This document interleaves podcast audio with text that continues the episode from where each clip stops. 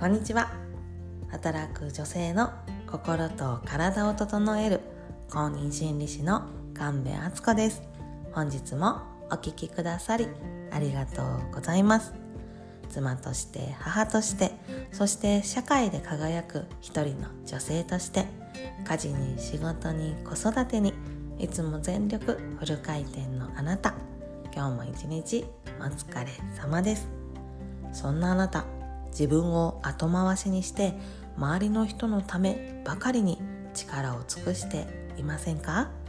人が幸せであるためには自分を満たすことが初めの大切なステップだと言われています。このチャンネルではあなたが自分を満たしつつあなたらしさという軸をしっかり持ってありのままのあなたを大切にしながら毎日を心地よく過ごしていくメソッドを紹介しています。今日はですねお金と幸せについてお話しさせていただこうと思います。あなたはお金好きですか？私は大好きです。ねもうはっきり言おうと思って。ねあんまお金嫌いっていう人ねそういないかなとも思うんですけど。でもねお金好きって言いづらい雰囲気がね日本ってありますよね。だってか日本にしか住んだことないんで分かんないんですけど、うん、でもやっぱね素直でいこうと思ってですね。うんお金好きです。で今日ねお話しする内容はただねお金と幸せの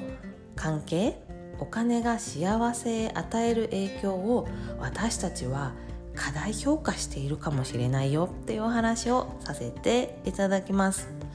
私たちってお金持ちになれば幸せになれるっていうふうに思ってると思いませんか？私は思ってました。あの私はあまり幼少期をですね あまりこう裕福な家庭で育ってなかったので、ま本当に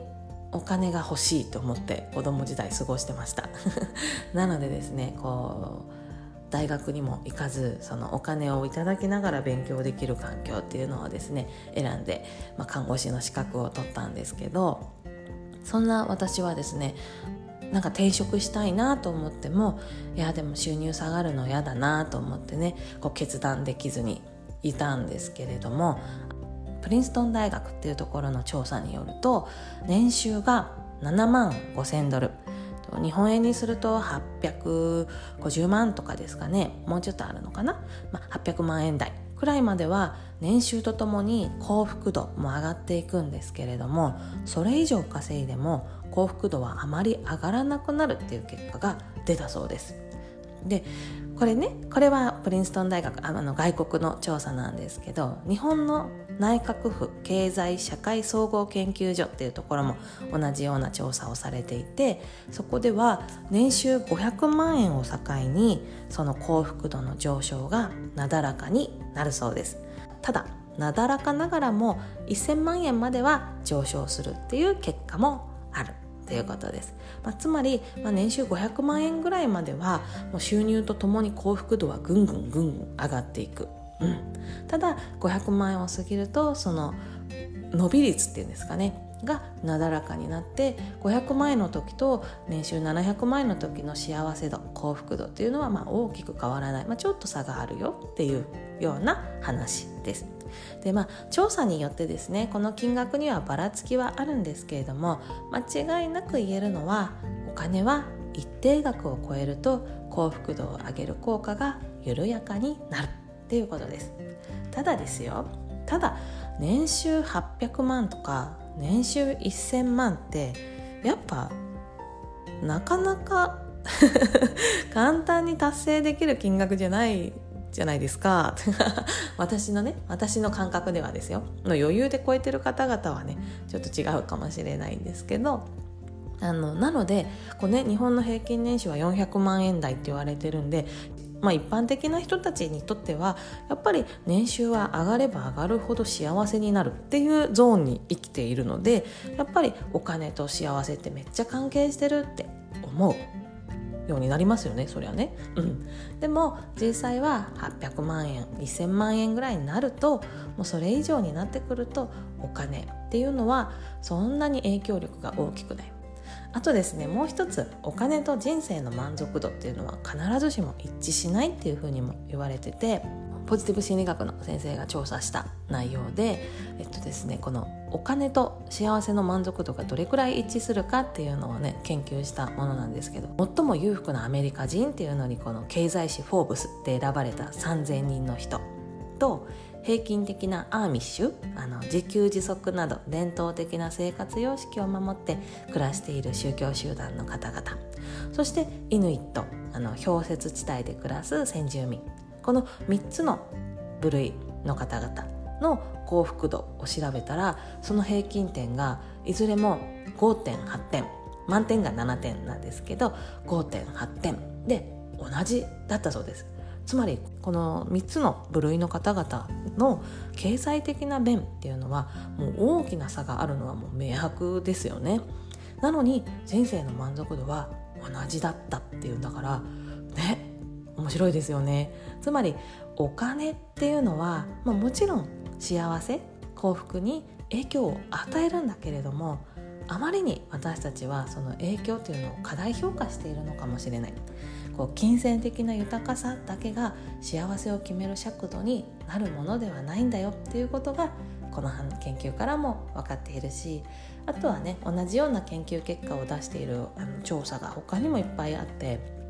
例えば GDP 国内総生産ですね。それと幸福度の関係というのをあるあのいろんな国で調べた結果やっぱりこの傾向が得られたそうです。ある程度の GDP の上昇までは幸福度はどうギューンと上がっていくんだけれどもそこそれを超えると GDP がある一定の金額を超えるとこの幸福度の上がり具合っていうのはなだらかになっていく。でもちろんね日本っていうのはもう GDP がすごい高い国なんですけれども幸福度っていうと平均点その調査した人たちの中の平均点よりも明らかに低いっていうのがこの研究でも分かっていてやっぱりねそのお金と幸福っていうのはもちろん影響がなくはないんだけれどもお金だけで幸せができてるわけじゃないっていうことが分かってるんですね。もう一つこのポジティブ心理学の世界で分かってることがお金っていうのはどうやって使うかっていうのが幸せに影響しているっていうことが分かってます。そう。お金の使い方で幸福度は変わるんですね、まあ、大大きく分けるとしたらお金の使い方って物を買うかそれともこう経験にお金を使うかのどっちかだと思うんですけれどもやっぱりね物を買って得られる幸せっていうのももちろんあるんですね。喜びとか満足感感じますよね。ただねそれってねこうやがてね慣れてしまう。そのお金を使って何か物を得るっていうことに人は慣れていってしまうことが分かってるんですね。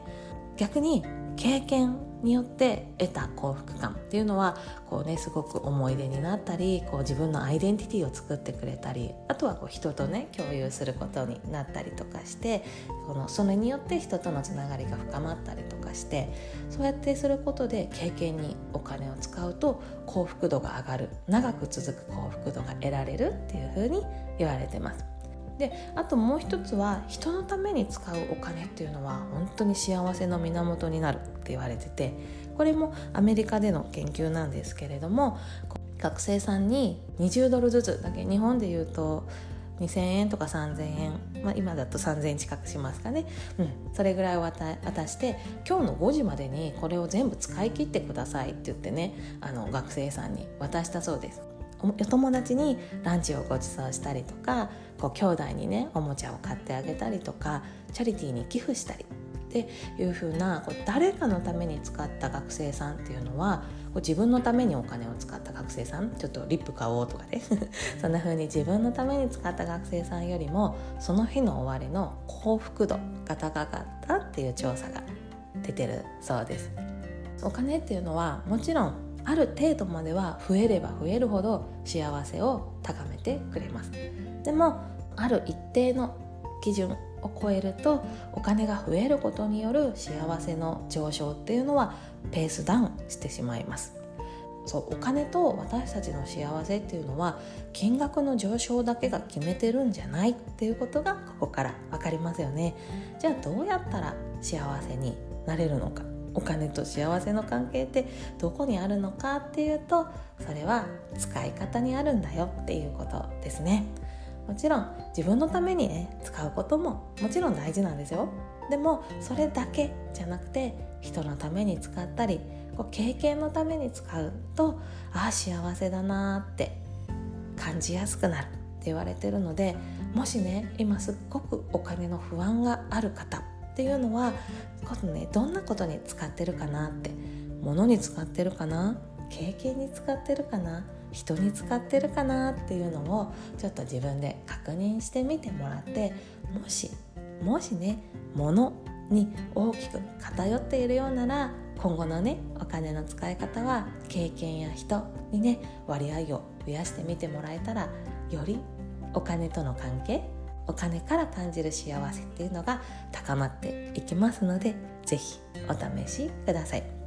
で私自身ですねこう過去を振り返るとそういっぱいね独身時代お給料はある程度もらえてたのでかなりね 散財していたんですよ。うんでもねその頃買ったブランドのバッグはもう今は持ってないしあの頃買った服ももう持ってないですねでもその頃にこう友達とねこう六本木の街に出てってね テレビで紹介されてるようなお店にみんなで行ってなんか楽しくねおしゃれな空間であのお酒を飲んでおしゃべりしてっていうことに使ったこととかみんなでみなかみにねあの何でしたっけラフティングにみんなで行ったこととかそういうことの方がこう覚えてるし幸せだったなって思えるんですよね。で最近の私もあのはっきり言ってちょっと収入はね減ってるんです。ね、なんですけど全然あのお金の不安っていうのがあんまりなくてなんでかなって振り返ったら最近はね物にほとんどお金を使ってないなってことに気づいたんですね、まあ、もちろんスーパーで食材とかは買うんですけど、まあ、ブランドのバッグとか自分の服とかにはあんまりお金を全然かけてなくて逆に経験こういろんなねこのポジティブ心理学の勉強をしたりとか、まあ、ヨガ教室に通わせてもらったりとか、うん、そういう経験にお金を使ってたりとかあとは人ですね。明確に変わったのは今まではね物をね人にプレゼントすることが多かったんですけど最近はね一緒に食事に行くとかそういうことがすごく増えて先日のね父の日もなんか物をプレゼントするっていうよりかは平日休みのね夫と2人でちょっとね子供がいたらいけないような高めの回転寿司。回転寿司なんですけどね。高めの回転寿司に2人で行ってですねもう舌鼓を打ったっていう。もう本当に今までだったらなんかねお財布プレゼントしようとか何万とか言ってかけてたけどそのお寿司は2人で1万円ぐらいだったんですよ。まあ高いっちゃ高いですけどでもねなんか美味しかったし楽しかったしで2人でねいろんな話もできてお金の使い方で幸せ度が変わるっていうのはこういうことなんだなっていうのを改めて感じたりもしております。ちょっと長くなってしまいましたが私はお金が大好きなので ついつい熱くなってお話ししてしまいました。お金がね大嫌い。お金なんて持ちたくないわ。っていう方は正直そんなにいないと思います。みんなねあればあるだけ幸せだろうって思ってるんじゃないかなと思います。私もそうでした。でもお金があなたに幸せを届けてくれるのは年収800万円ぐらいまで1000万円ぐらいまで。まあねその辺はちょっと差がありますけど言われています。ということで、まあ、今日お伝えしたいのは年収800万円を目指そうとかそういう話ではなくてお金と幸せの関係を私たちはもしかしたら過大評価してるのかもしれない。今のお金今頂いているお金で私たちは十分幸せになれる。その方法っていうのはその使い方を見直してみること。幸福度が上がる使い方を意識してしてみること。その幸福度が上がるお金の使い方っていうのは経験や人にお金を使うこと。経験のために人のために使うお金を増やすことで私たちは幸せを感じやすくなるんだよっていうお話をさせていただきました。ということで本日のお話はここまでです。ではではまた明日。お会いしましょう。今日も最後までお聴きくださりありがとうございました。